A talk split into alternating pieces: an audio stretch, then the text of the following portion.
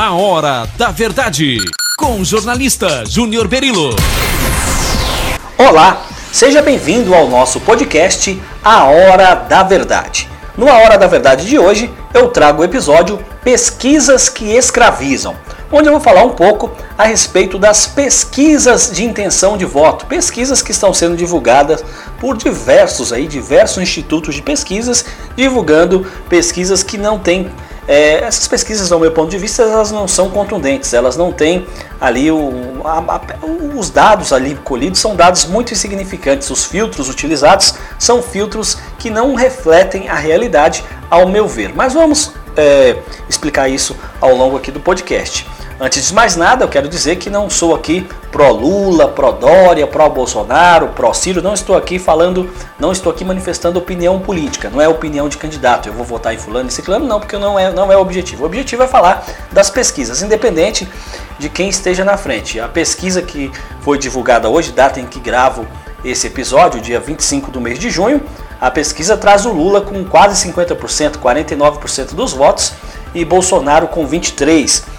Uma outra pesquisa divulgada semana passada pelo Paraná Pesquisa trouxe o, um empate técnico, um empate técnico entre Lula e Bolsonaro. O Paraná Pesquisa na semana passada trouxe o Bolsonaro com 33%, Bolsonaro com 33%, 34, aliás, a pesquisa da Paraná Pesquisa trouxe Bolsonaro com 34,3% e Lula com 32,5%. Essa pesquisa inclusive colocou José Luiz da Atena como candidato com 7,5%.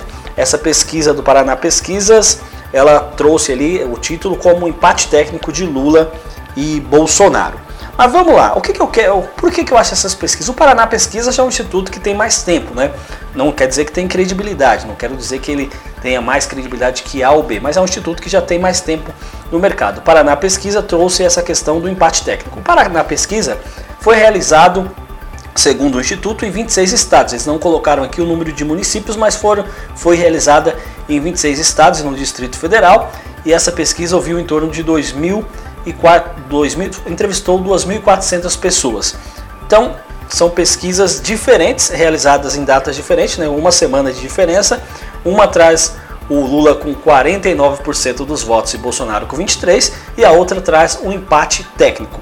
Vamos lá, o, o que, que, instituto é esse de hoje, o IPEC? O IPEC, gente, é um instituto que não tem, na minha opinião, ainda credibilidade suficiente, embora tenha pessoas aí do antigo Ibope, mas o Ibope não era lá essas coisas, tanto que foi vendido, né? O Ibope hoje ele praticamente não existe. Hoje ele chama Cantar e Ibope, é, o Ibope é um, vem, vem como subtítulo, né? praticamente em breve já nem vai mais ser usado o Ibope. Hoje é Cantar Ibope, é uma outra empresa. O ex-dono do Ibope, o ex-dono do Ibope que fundou esse IPEC. Esse IPEC é de um ex-dono do Ibope, são, ele está entre os sócios fundadores do IPEC, né, o Carlos Augusto Montenegro. Tem outras pessoas que são remanescentes, ex-funcionários do Ibope, criaram esse IPEC em fevereiro de 2021. É um instituto que não tem nem quatro meses de, de, de, fundação. Na minha opinião, não tem credibilidade. Não é um instituto que tenha a credibilidade suficiente para estar tá já trazendo aí pesquisas. E todo mundo sabe que político também encomenda pesquisa, né? Eu posso, eu não sou político, mas eu posso encomendar uma pesquisa aí, pegar um instituto desse, perguntar quanto que é uma pesquisa e encomendar uma pesquisa para eles. No passado aí teve político, inclusive deputado, que foi preso, que perdeu na época do mensalão lá por causa que pegava dinheiro aí desviado para pagar a pesquisa. Todo mundo sabe disso. E é, no meu ponto de vista, no meu entender, então, para a gente já avançar um pouco na, na conclusão, eu acho que o TSE, Tribunal Superior Eleitoral, deve regrar um pouco mais, deve começar a regulamentar essas pesquisas. As pesquisas eleitorais têm que ser regulamentadas. Não estou falando em censura, proibição, não, mas regulamentar, criar um padrão, criar um padrão.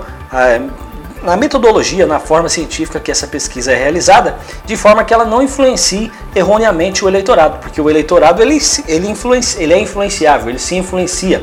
Quando você vê uma pesquisa dizendo que um candidato está na frente, tem uma tendência da pessoa, ah, vou votar naquele que está ganhando porque para mim aproveitar o meu voto, ou isso ou aquilo outro. Nós estamos também há mais de um ano, falta mais de um ano para as eleições, então não é tempo para estar tá se fazendo essas pesquisas, até porque os candidatos ali são suposições, ninguém sabe se o Lula vai ser candidato, ninguém sabe se o Bolsonaro vai ser candidato, ninguém sabe. O Datena não adianta falar, porque o Datena toda vez é assim, o Datena diz que ele é candidato, ele fala, faz todo um barulho e depois ele caga na calça. Né? Depois o Datena desiste de ser candidato. Mas, é, é, chegando no, no, ponto de vista, a pesquisa do IPEC, esse instituto novo, aí, um novo instituto que é mais um que veio para enganar o povo, é mais um instituto que veio aí para tentar levar vantagem, né? Que esses institutos ganham milhões de dinheiro aí, com, ganham milhões de reais, milhões de dólares aí com pesquisa, né?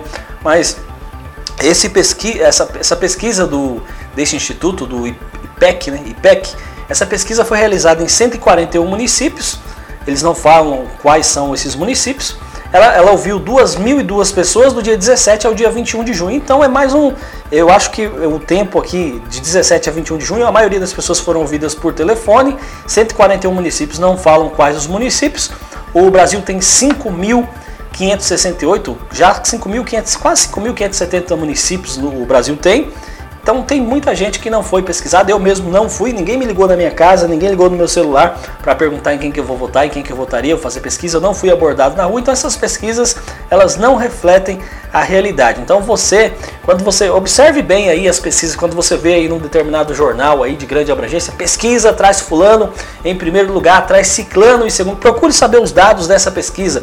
Procure saber quantas pessoas foram entrevistadas, quem é que está por trás dessas pesquisas, qual órgão que está por trás dessa pesquisa, se político por trás das pesquisas, que instituto é esse instituto, e você, o Alô Alô TSE, Tribunal Superior Eleitoral. Vamos dar uma observada aí nessas pesquisas, vamos regular isso aí, vamos criar alguma coisa. Se bem que no Brasil é muito difícil isso, né?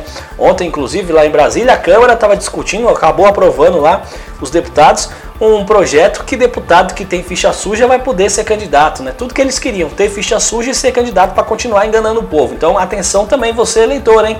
No ano que vem, quando você for votar, rasgue as pesquisas, não dê ouvido a certas pesquisas. Deputado, vote no deputado que trabalha pela sua cidade, no deputado que mandou recursos para a sua cidade, o deputado que está lá em Brasília cumprindo o papel dele, legislando em favor do povo que elegeu ele. Não vote nesses deputados corruptos, não vote em deputado de ficha suja, não. Eles querem que você vote nele. Não venda seu voto também.